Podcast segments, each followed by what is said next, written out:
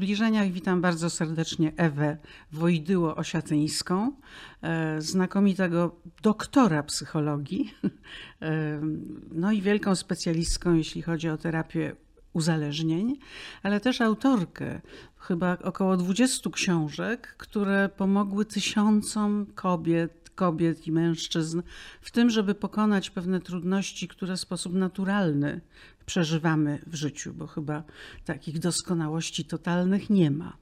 E, ale dzisiaj chciałabym pomówić o książce Droga do siebie. To jest już bestseller o poczuciu wartości. Czymś utrafiłaś w punkt. E, dlaczego akurat zdecydowałaś się napisać taką książkę? Czy to wynika z Twoich e, obserwacji współczesności, czy, czy po prostu z doświadczenia? Czy nam jest teraz trudniej utrzymać E, wartość swojej osoby? Myślę, że musiałam do tego tematu dojrzeć, bo oczywiście zajmuję się e, pomaganiem ludziom. Rzadko kiedy ktoś do mnie przychodzi, żeby powiedzieć: Ach, Ewa, słuchaj, no przyszłam do ciebie. Bardzo dziękuję za poświęcony czas. Chcę ci opowiedzieć, jak mi się cudownie żyje. Na ogół to jest odwrotnie. I często jednym z takich, z takich skarg, które słyszę, z jakiegoś E, jakiejś, jakiegoś takiego pretensji do siebie. To jest, proszę pani, ja nie mam poczucia wartości. I mnie brakuje poczucia wartości, albo mam e, poczucie małej wartości, albo niskie poczucie wartości. I tych konfiguracji może być wiele, ale w gruncie rzeczy to jest jakiś motyw, który ludzi sprowadza do terapii. Mhm. No i z tego punktu widzenia. A przepraszam, a czy oni rozróżniają brak poczucia wartości Mm, a depresję, czy a ciągły smutek, bo to gdzieś jest blisko rozczarowanie i smutek. Prawdopodobnie. Jaka jest ta właściwa diagnoza? Prawdopodobnie mówiąc, osoba w depresji y, ma dosyć małą świadomość swoich braków. Raczej osoba w depresji ma pretensje do losu, mhm. bo mm, gdybyśmy powiedzieli, że ktoś poczuł, że pozwala światu siebie krzywdzić i że w związku z tym czegoś mi brakuje i dlatego nie, nie mogę sobie poradzić, to rzadko kiedy zamienia się to w depresję. Na ogół taki odruch właściwie przetrwania, pewien instynkt popycha do tego, żeby e, wypróbować się w różnych e, możliwych zachowaniach. I wtedy poczucie wartości tak jakby powraca, bo właśnie ten deficyt zwykle skłania nas do bierności. Więc jak ktoś już tego poczucia wartości szuka, no to właśnie idzie sobie do terapii, albo bierze jedną książkę. Albo bierze twoją książkę, bo no, ty to. masz tę cudowną właściwość, że oprócz oczywiście bardzo ciekawych y, wstępów, opisania zjawiska, to y, to ty po prostu zawsze dochodzisz do jakichś bardzo takich syntetycznych przekazów. E, także człowiek wychodzi uzbrojony w jakąś ilość, nazwijmy to, przykazań, bo czasami brzmią wręcz biblijnie. E, I to jest bardzo pomocne. No staram się, dlatego że chcę w komunikacji z czytelniczką, z czytelnikiem, chcę być e, kompetentna, czyli muszę tą kompetencję jakoś odsłonić. Czyli na ogół, i to może warto tak dodać, że to dotyczy zresztą wszystkiego, co piszę i jak pracuję w gabinecie, czy w ogóle z ludźmi, to skupiam się nie na problemie, tylko na rozwiązaniu. Mhm. I dlatego pewnie takie wrażenie, bo ja bardzo nad tym pracuję, żeby nie wdawać się zbyt E, skrupulatnie w analizowanie przyczyn, e, przebiegu, jakiegoś nacisku na to, żeby sobie przypomnieć, opowiedzieć wszystko, co było złe. Natomiast raczej zauważam, że czegoś mi brak. Mogę nawet nie umieć tego zbyt dobrze nazwać, ale szukam tego, co mnie rozświetli, co mi nagle powie: hej, no to o to mi chodziło. Ale czy to nie jest jakaś cecha, którą przekazujemy z genami, yy, prawda? Bo, bo ty akurat masz podstawy tak twierdzić. Czy to jednak jest no, środowisko na pewno, czy też takie jakby myślenie narodu, nastrój narodu? Czy to jest e, totalnie niezależne i indywidualne? Ja myślę, że ja się tego nauczyłam. I w ogóle wierzę w naukę. W naukę w sensie proces przyswajania. rozumiem terapię, rozumiem moje książki jako naukę. Mhm. To nie jest może dosłownie podręcznik, ale jest to źródło, inspiracja pewnej refleksji, którą chcę wzbudzić. I pewnie oprócz tego, że rzeczywiście zamieszczam jakieś hasłowe, jakieś y, takie y, wyraziste sygnały zawierające treść, która wystarczy, że człowiek to przyswoi, na przykład mów mniej, powiedz więcej. Mhm. Chociażby taki przykład. Myśmy o tym przed chwilą rozmawiały. Tak. tak, szczególnie polecany w rozmowach, w wywiadach. No więc właśnie. I to jest, tak, to jest świetna wskazówka. I teraz, czy ja się tego nauczę? Czy ja to usłyszę i pominę? Ponieważ usłyszałam mhm. i się chcę tego nauczyć, następne pytanie.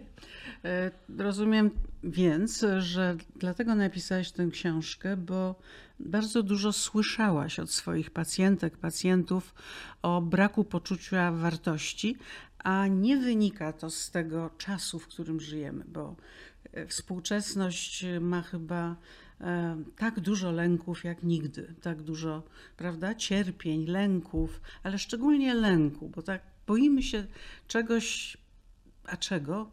Generalnie zagrożenia, katastrofy, nieszczęścia, biedy, głodu.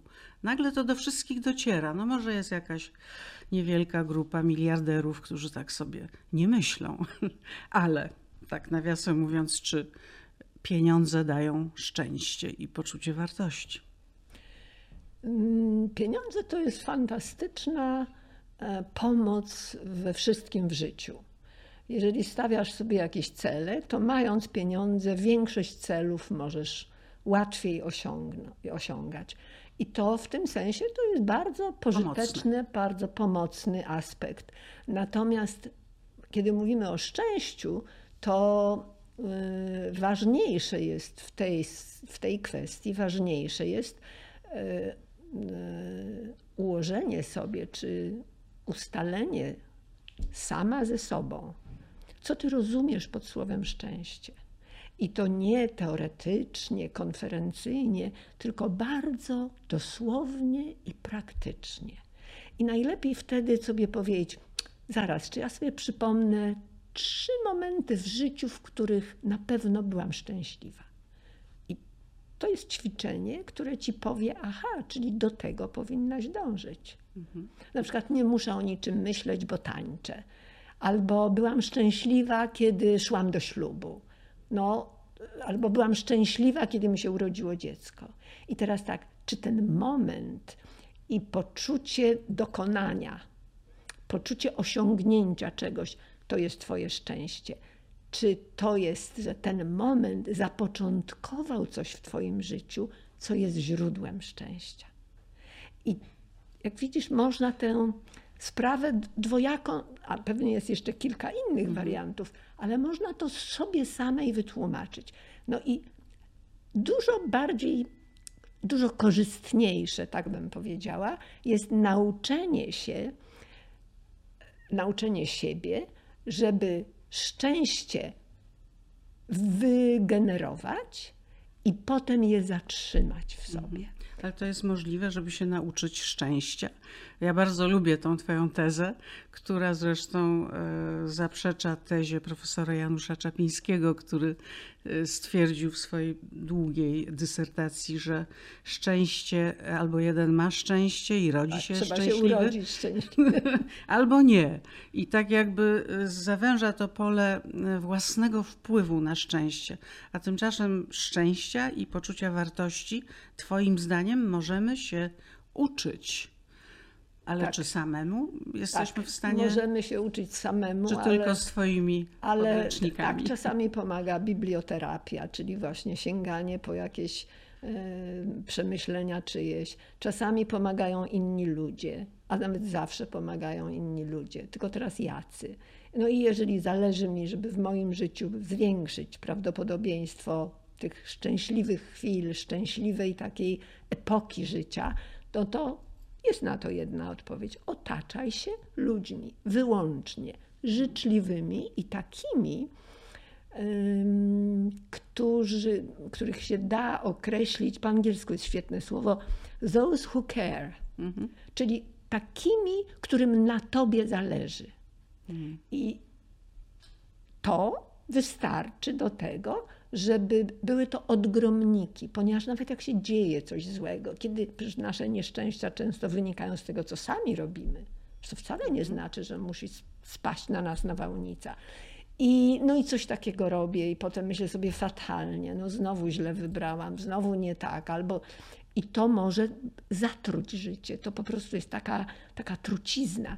Wobec tego, żeby się uzbroić, żeby zapobiec temu, to miej wokół siebie ludzi, którzy umieją podtrzymywać na duchu, rozweselać. Zwyczajnie, mhm. dużo się Ale śmieją. Ty masz szczęście, że takie przyjaciółki, bo często o nich wspominasz, spotkałaś, bo jednak znaleźć kogoś, e, kto wspiera mądrze, prawda, użycza swojej wiedzy, mówienia o doświadczeniu, to jest e, chyba kwestia wręcz przypadku, albo nie? Nie. Jeżeli a, wiesz, a skąd zawody przyjaciółmi? Jeżeli wiesz, czego skąd szukasz, rozczarowania to... przyjaźnią? Y, są rozczarowania, ale one, no tak, to jest tak jak bywa pogoda i niepogoda. Mhm. Natomiast jest coś takiego jak klimat. I nawet klimat różnorodny, on stwarza pewną ciągłość, pewną stabilność. Ty się przystosowujesz nie do każdej zmiany oddzielnie, tylko do jakiegoś, jakiejś sekwencji. Otóż ludzie też mają wady i mają zalety. I teraz, jeżeli to są wady, które w ciebie godzą, ja napisałam aż dwie książki pod tym samym tytułem Ludzie, ludzie, ludzie, mhm, ludzie, mm, ludzie, ludzie, ludzie, tak. dwa. I tam jest właśnie o kilkudziesięciu różnych typach, nawet nie osobowości, ale charakterów, przyzwyczajeń, jakiej, nawyków. I to są ludzie, z którymi nam się trudno żyje. No ale trudno, a nie mogę wytrzymać, albo trudno mi się żyje, ale mnie ten ktoś nie krzywdzi. Na przykład się jąka. I nic mi z tego złego nie wynika. Albo ktoś jest bałaganiarzem, ale na moim biurku nie robi bałaganu. Czyli ja mogę nawet w tym morzu, oceanie różnych ludzi znaleźć kogoś, kto po prostu mi dobrze życzy. I to może być pani warzywniaczka, pani Basia mhm. w moim sąsiedztwie. Może być pani, do której chodzę na manikur. To może być pani Jagoda, u której robię sobie pedikur. Mhm. Czyli to Skupiłaś są się na e, ludzie, tych zabiegach. do których jak przychodzę, tak jak przychodzę zrobić raz na półtora miesiąca pedikur, to tę godzinę czy godzinę półtorej ja jestem z kimś, kto, dobrze kto mi życzy. dobrze życzy. Dokładnie. I wtedy, jeżeli mam jakąś troskę, na przykład o coś się martwię, coś mi się złego zdarzyło, albo ktoś inny mnie oszukał, to ta osoba, ona mi nie rozwiąże tego problemu, ale ona mnie y, przytuli. Dosłownie czy w przenośni. I to I, jest już ważne. To, to i te przyjaźnie nasze. Promienie. Tak, są, mają niektóre niebywale intymną taki przebieg i bardzo są y, zażyłe, a czasami to są po prostu y, no, takie promienie, które rozbłyskają wtedy, kiedy akurat potrzebujesz światła. Mhm. A powiedz, dlaczego w tej książce y, o poczuciu wartości umieściłaś cały rozdział o neuroróżnorodności? Ja, jak myślę o neuroróżnorodności, którą zaraz wyjaśnisz bliżej, to mnie się od razu wrzuca takie hasło: szacunek, akceptacja, otworzenie się na inność. Ale dlaczego akurat w tym poczuciu wartości to się mieści jako kategoria? I co to jest przede jest wszystkim? Wielka, jest wielka korelacja pomiędzy samopoczuciem na tle otoczenia a poczuciem wartości. Jeżeli odstaję od otoczenia i to otoczenie daje mi to odczuć w przykry sposób, Na przykład cała klasa umawia się na wycieczkę w sobotę, a mnie nie zapraszają. Albo ym, w naszej rodzinie, y, gdy ktoś potrzebuje pomocy, to do obsługi osoby cierpiącej deleguje się mnie. I wtedy ja się czuję, wszyscy, wszyscy sobie idą na łyżwy, a ja mam zostać, bo ktoś ma złamaną nogę. Czyli jeżeli ten e, system społeczny, w którym funkcjonuję, który jest bardzo ważny, e, mnie wypluwa, mnie w jakiś sposób karze, to książka moja ma dać ratunek, ma pokazać, że to jest niedobre i to nie jest Twój problem, tylko to jest problem tego niedobrego przyzwyczajenia do mierzenia wartości człowieka podobieństwem do nas, bo mhm. wszyscy, którzy są niepodobni, budzą lęk, budzą często wielką niechęć przede wszystkim strach, no ale, ale, ale to przekłada się na rozmaite inne uczucia, właśnie pogardę czasami. No i znamy z dziejów, z własnego życia, nawet obecnego, jak strasznie można e, z powodu inności czyjejś narazić osobę na, na cierpienie, które graniczy nawet z E, samobójstwem. Mhm. I wiedząc to, i rozumiejąc to, i rozumiejąc z obu stron, że ten, kto odrzuca, też narusza swój własny, harmonijny pokój wewnętrzny. Dlatego, że nielubienie kogoś, niechęć do kogoś to jest zła energia. I ta zła energia, ona jest adresowana do X czy Y, czy do całej grupy, czy do całych narodów, ale on, to, ta niechęć jest we mnie, nie w tamtych, tylko we mnie. Więc ktoś, kto jest odpychany, czuje upokorzenie, lęk, że zostanie sam, lęk, że w razie potrzeby nikt mu nie pomoże. Y, często to jest niedostępność Y, jakichś dóbr w postaci, nie wiem, akceptacji czy bycia w, częścią wspólnoty. Odrzuca się z tej wspólnoty. Z tego po tamtej stronie też jest ból i cierpienie. Ale jak ja nienawidzę, to ja jestem też pełna niechęci. I ta moja niechęć. Czy można się kochać na przykład, jak człowiek jest pełen nienawiści? Mhm. Albo czy można y, okazywać czułość, mhm. albo czy to... można okazać wdzięczność. Coś takiego, co jest, co przepełnia. Słyszę muzykę Malera, Mozarta i ogarnia mnie uniesienie.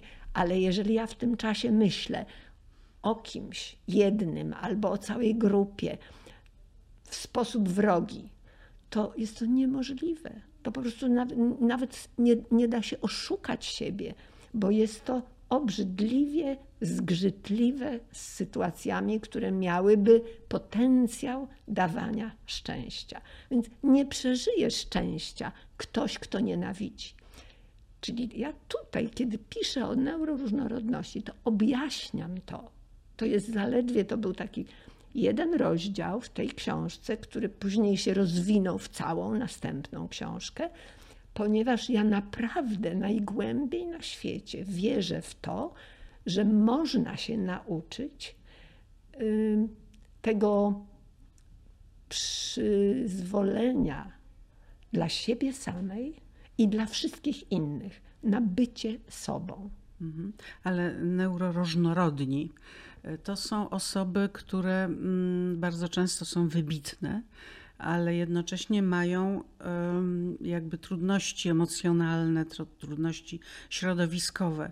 Może bliżej e, opiszesz, co to jest osoba neuroróżnorodna, bo to jest jakby wiedza, bo nie wiem, czy to już można nazwać nauką, ale na pewno interdyscyplinarna wiedza, e, która istnieje od kilku lat. No, kilkunastu, powiedzmy dziesięciu lat powoli się rozwija i nagle okazuje się, że warto mówić o tym, że ludzie mają inne systemy emocjonalne, czy wręcz inną budowę mózgu. Termin neuroróżnorodność zawdzięczamy dziennikarce e, czy tam socjolożce i dziennikarzowi jakiemuś, bo się zgadali i nazwali to neurodiversity. E, australijska zresztą była ta socjolożka. Y, mm, tylko dzięki temu, że już osiągnęli, to było w 2015 roku, mhm. więc to w ogóle bardzo, bardzo niedawno temu. Tak. I ten czas, który upłynął, te kilkanaście lat, to jest coś niesamowitego, dlatego że to jak, jak pożar na stepie chwyciło, bo nagle było to takie odkrycie czy nazwanie czegoś, co ludzie czują od prawdopodobnie tysięcy lat. I co to jest? To jest, że nasz system neurofizjologiczny, czyli neurologiczny połączony z hormonami i z neuroprzekaźnikami, czyli chemiczno-biologiczny, jest, y, nie podlega jakiejś klasyfikacji, która by mogła określić od A do Z, czy w jakieś, włożyć w jakieś matematyczne ramy normy od nienormy. I zresztą ja nawet tam chyba już piszę, a dzisiaj to już na pewno i w tej nowej książce też, w ogóle użycie terminu ktoś jest normalny i nienormalny, to bardzo wyraziście y, mm, Stygmatyzuje nienormalny. Dokładnie. Mhm. Stygmatyzuje Co to znaczy? nienormalny. nienormalny. I w gruncie rzeczy daje poczucie wyższości tym, których się zaliczy do normalnych. normalnych. Ja proponuję, chcemy tak, dobrze, chcemy rozróżniać, to rozróżniajmy. I mówię przeciętni i nieprzeciętni. Jakże inaczej to brzmi, bo nieprzeciętny to wcale nie jest godny pogardy. Po prostu to jest ktoś nieprzeciętny. I myślę, że ja w ogóle lubię język, lubię mowę, ponieważ treści przekazujemy wyłącznie za pomocą słów. I są niewerbalne tam możliwości też wpływania na na, na sens, ale jednak budujmy sens w oparciu o znaczenie semantyczne. Otóż neuroróżnorodność jest niczym innym jak potwierdzeniem różnic, które występują między każdym z nas z każdym innym. I nawet jeszcze, jeszcze ukułam takie, takie, taką zasadę, że wszyscy jesteśmy inni od innych, niektórzy bardziej. Więc w tym mhm. sensie to ja jeszcze jak gdyby oddaję pokłon tym, którzy mają trudniej. Mhm. Więc to spojrzenie, które tutaj w tym rozdziale tak jak gdyby rzucam światło, jest bardzo nowoczesne, głównie z jednego powodu, ponieważ tylko dzięki nowoczesnym instrumentom badawczym możemy to powiedzieć z całą pewnością, jak, jest, jak funkcjonuje ludzki mózg. Wiadomo, że nasze y, cechy, nasze postawy, nawet nasze upodobania, nasze preferencje wszelkiego rodzaju, one mieszczą się w mózgu. I dzisiaj już dzięki temu, że my na żywym organizmie możemy mózg badać. Przedtem mogliśmy tylko martwy mózg kroić i oglądać, a teraz mamy narzędzia, dzięki którym możemy, postawiwszy przed tobą yy, talerzyk z tiramisu, możemy sprawdzić, czy ośrodek przyjemności, który się mieści w pobliżu hipotalamusa, amygdalia, czy tam się zaaktywuje ten obraz. I my zobaczymy to, że tak, u ciebie może być blady oddźwięk, a u Igi Świątek, która uwielbia tiramisu, będzie jaskrawo szafirowy. Co to znaczy? To znaczy, że ty z jakiegoś powodu, na przykład ponieważ dbasz o dietę, na tiramisu patrzysz z rezerwą albo bez zachwytu jako pokusę, którą trzeba zwalczyć. A Iga Świątek będzie, cały jej mózg będzie piszczał z radości. W tym sensie my dzisiaj to wiemy, że jeżeli ktoś ma preferencję seksualną heteroseksualną albo biseksualną, to to nie jest wynik jakiejś, jakiegoś propagowania, czy jakiegoś złej woli, czy jakiegoś grzesznego myślenia, tylko to jest nasza natura. I pięknie mają ludzie, którzy wierzą w Boga. Tak, to bardzo bo mówią, ułatwia i upraszcza. Pan Bóg tak nas stworzył. Do niedawna myśmy o tym nie wiedzieli. Dlatego, że trzeba było rozwinąć naukę do tego poziomu, że dzisiaj to wiemy. Co więcej, ta wiedza o neuroróżnorodności mówi nam nie tylko, że mózg X i mózg Y różnią się, ale jeszcze mózg X, gdy miał 5 lat i będzie miał 15 i będzie miał potem 35, a potem 75, ten mózg będzie pracował według swojego własnego jakiegoś make-upu, który możemy zobaczyć, ale nie znamy przyczyny. No i znowu ci, którzy są wierzący, mhm. to mogą powiedzieć: No, ja wiem, bo Pan Bóg nas tak stworzył. I to jest odpowiedź, która pomaga po pierwsze zobaczyć, że jeżeli ja do tej pory nie lubiłam ludzi czarnoskórych, albo nie lubiłam gejów, albo nie lubiłam kogoś, kto się jąka, albo nie lubiłam kogoś, kto mm, lubi chodzić nago.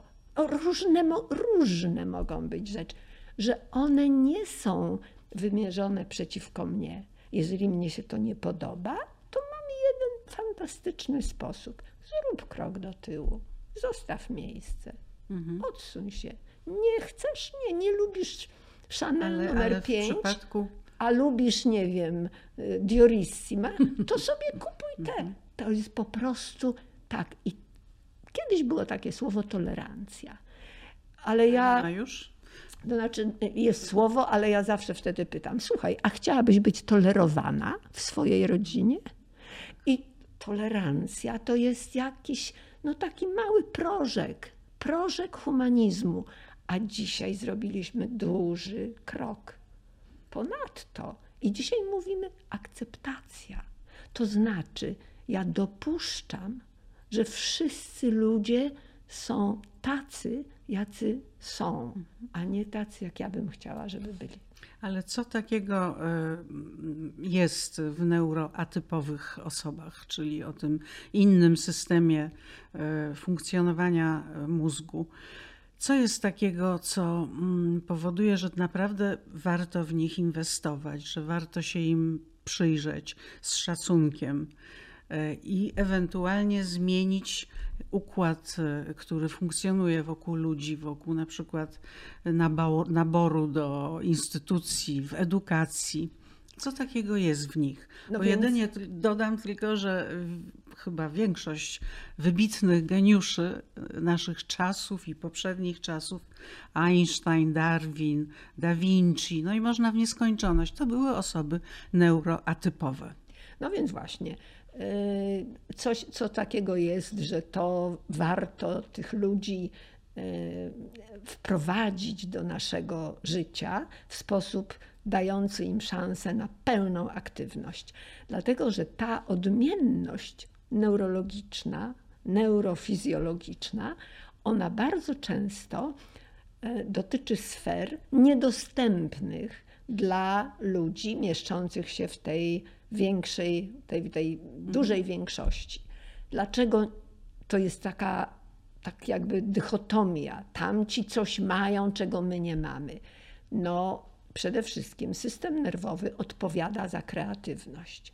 System nerwowy, system neurofizjologiczny, nasze mózgi mają pewne zadania i te osoby, które odbiegają od przeciętności, i są atypowe, one przeważnie tym, na tym ta atypowość polega, że posiadają zdolności niedostępne dla przeciętnych. Mhm. Niedostępne. Ktoś potrafi mnożyć sześciocyfrowe liczby w pamięci. Mhm. Nawet mimo, że mamy komputery, to i tak ten dar tego niesamowitego, tych operacji, które są błyskotliwe do granic niewiarygodności. Ale jednocześnie te osoby na przykład nie znoszą jarzeniówek, albo te osoby Hałasu. okropnie źle się czują, gdy mają wystąpić publicznie i tak dalej. Więc teraz, i to jest taka piękna sytuacja, że pierwszy biznes się połapał. Naprawdę, pierwszy biznes. Tak. No, wcale, Dolina nie, Krzemowa, prawda? wcale nie religie, wcale nie moraliści, wcale nie przedszkola, nawet nie rodziny, tylko co? Biznes. A bo biznes myśli portfelem. A jak coś ktoś myśli portfelem, to się zastanawia, jaką z tego mogę mieć korzyść. I co się okazało? Jeżeli ktoś dysponuje nadzwyczajną kreatywnością, to mi wykatapultuje moją firmę tak do przodu, że wszystkich zostawia z tyłu. A w biznesie liczą się zyski. Mhm. Czyli to stworzenie dobrych warunków dla osób, które są w spektrum autyzmu, czy już Aspergera chyba się nie określa. No właśnie. E, tak. A tutaj stworzenie dobrych warunków to już jest zadanie, które my zaczyna, dopiero zaczynamy opanowywać, ponieważ ludzkość funkcjonuje na zasadzie inercji i te nawyki, stare przesądy, stare uprzedzenia, one wloką się całymi stuleciami. My, Polacy, jesteśmy przykładem takiego właśnie bezwładnego uprzedzenia do niektórych i bardzo z trudem do nas się przebije to, że trzeba świętować razem z transpłciowym dzieckiem jego przemianę. I będą się ludzie wstydzić i bać. A dlaczego? Właśnie dlatego, że takim ludziom coś zagraża. A co zagraża? Zagraża ostracyzm, potępienie, obrzydliwa przemoc, przemoc nawet fizyczna.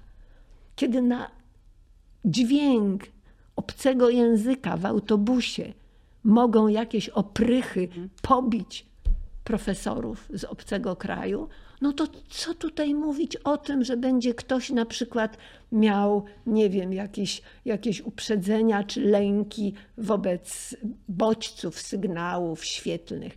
Więc to jest taka troszeczkę e, mm, rewolucyjna idea. I neuroróżnorodność jest rewolucją. I są już kraje, są miejsca, gdzie miejsce pracy, gdy oferuje nowemu zatrudnionemu swoją jakąś tam ofertę, to daje do wypełnienia ankietkę, w której pytania brzmią: Już zostałeś przyjęty do tej pracy, a teraz odpowiedz, w jakich godzinach najlepiej ci się pracuje? Czy z domu, czy, Czy- z biura? Chcesz, żeby Twoje miejsce pracy było w ogólnym pomieszczeniu, czy chcesz, żeby było w, w osobnym? Czy muzyka w tle przeszkadza Ci, czy pomaga? Jeżeli pomaga, to jaka? Bach, heavy metal, czy piosenki estradowe? No po prostu tak, ty powiedz, kiedy ty najlepiej funkcjonujesz. I teraz jest kategoria ludzi atypowych, który, którzy będą jak gdyby kojarzyć się z pewną diagnozą, z rozpoznaniem jakiegoś deficytu. Ale prawdę mówiąc, i ty, i ja, żyjące w otwartym świecie, w dodatku nic nam w tym świecie nie przeszkadzało na tyle, żeby uciec od niego. I też dobrze by było, żeby ktoś uwzględnił nasze dogodności, nasze preferencje. I ten świat będzie lepszy, bo on się stanie lepszy nie tylko dla y, osób z diagnozą autyzmu, ze wszystkimi stopniami na spektrum autyzmu, tylko nagle okaże się, że każdy z nas zasługuje na to, żeby ktoś po prostu zapytał, W jakich warunkach tak. dobrze funkcjonujesz? i to, to jest przecież, to jest, w ogóle już słowo humanizm zostało właśnie zdezawuowane. Teraz się mówi humanitas, po to, żeby odróżnić, bo Hitler robił tą swoją straszną robotę w imię humanizmu bo on chciał oczyścić rasę i też nazywał to humanizmem. Więc dzisiaj mówimy, nie chcemy tego. Dzisiaj to już filozofowie nazwali to humanitas. I w imię tego, jak gdyby otworzenia świata dla nas wszystkich, przez nas wszystkich, no to neuroróżnorodność jest właśnie wskazówką, jest takim mhm. drogowskazem. A ty uważasz się za osobę neuroatypową czy typową? Zrobiłam sobie test. Mm. Zrobiłam sobie Bo test w internecie. Jako dostępny. najbardziej typowa, radosna, tak. pełna energii, wiecznie młoda. W internecie jest dostępny test neuroróżnorodności. On ma tam 50 pytań. I w pięciu przypadkach odpowiedziałam twierdząco. Inne osoby, które znam, zrobiły sobie ten test. Jedna z moich córek zrobiła ten test i na te 50 pytań ona miała 41 odpowiedzi twierdzących. Mhm. Więc ja jestem bardziej typowa, ona jest bardziej atypowa. Mhm. Ja jestem mniej neuroróżnorodna w sensie tego y, odchylenia od dużej tolerancji bodźców. Bo mhm. neuroróżnorodność to jest po prostu różna, rozmaita wrażliwość na tolerancję wobec bodźców. Nawet jeżeli bodźcem będzie moja własna potrzeba, na przykład miłości kogoś o tej samej płci. Mhm. To też jest jakaś forma mojego, mojego wewnętrznego nastawienia.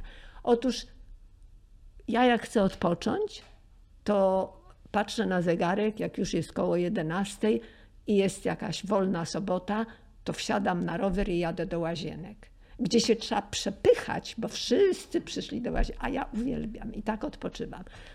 A inni uciekają z miasta i idą, zaszywają się w jakichś chaszczach albo w, na samotnych działeczkach. No tak, tak. I to jest też ilustracja po prostu, tak, nawet o sobie się można dużo dowiedzieć. Więc każda nowa, każde nowe odkrycie naukowe, ono jest, ono jest tak jakby małym krokiem naprzód, jeżeli chodzi o lepsze rozumienie tego, gdzie jesteśmy, jak żyć, co robić. Więc tak. ja bardzo lubię naukę. Uważam, że nauka jest y, odpowiedzią na całą masę dręczących mhm. pytań, których bez nauki utonęlibyśmy. Tak. Y, dzisiaj po rozmowie śpieszymy się na mecz Igi Świątek, y, które mam nadzieję, że wygrywa, jak tutaj siedzimy i rozmawiamy. Czy Iga Świątek, Twoim zdaniem, jest osobą atypową? Ona sama mówi, że ona była w dzieciństwie bardzo nieśmiała. Mhm. Jakaś forma nieśmiałości i takiej tremy przed jakimiś y, kontaktami, zwłaszcza w nowym gronie, w takich publicznych pre, tak, pre, prezentacji, to jest formą właśnie, jednym z takich bardzo powszechnych, wcale nierzadkich y, symptomów tej neuroróżnorodności. Bo normalnie dziecko takie silne, zdrowe, 10 w skali Apgar jak się rodzi, to wyciąga rączki po wszystko i piszczy z wszystkim. I ktoś przychodzi i się uśmiecha, tu wskakuje w objęcia. Natomiast są dzieci takie wycofane, takie mniej i teraz, czy, to zresztą w tej książce sporo na ten temat jest, na cały początek książki, to jest, czy to dziecko, które wniosło ze sobą na świat taką radość życia i pełną gotowość uczestniczenia we wszystkim, co jest bardzo ży- takie jak gdyby życiodajne. Czy to dziecko biologicznie takie jest, ale zostało uprzedzone w sposób negatywny i zostało skarcone. Czas najbliższe się I zostało stłumione. I co mhm. się tak śmiejesz? A po co się tak ruszasz? A siedź cicho. No, czyli rodzice. Czyli tak, świat zewnętrzny. I może tak być, że to się, a ponieważ ja jestem specjalistką od uzależnień, co to innymi słowy to jest od nawyków ludzkich, wobec tego tak my możemy przez jeden impuls utkwić w miejscu, które będzie nas szalenie ograniczać. I na przykład nigdy w życiu nie zabiorę głosu publicznie. I jak będę myśleć o zawodzie, który bym wykonywała, to najchętniej gdzieś, gdzie nie będzie w ogóle ludzi. Jakaś archiwistka, nie wiem, ktoś, kto siedzi z tyłu w czwartym pokoju, żeby tylko nikt. Więc my bardzo często swoją własną taką naturę pogwałcamy z powodu złych doświadczeń. Tak, I czasami nigdy jej nie rozbudzimy. ale zaczęłyśmy od Igi Świątek.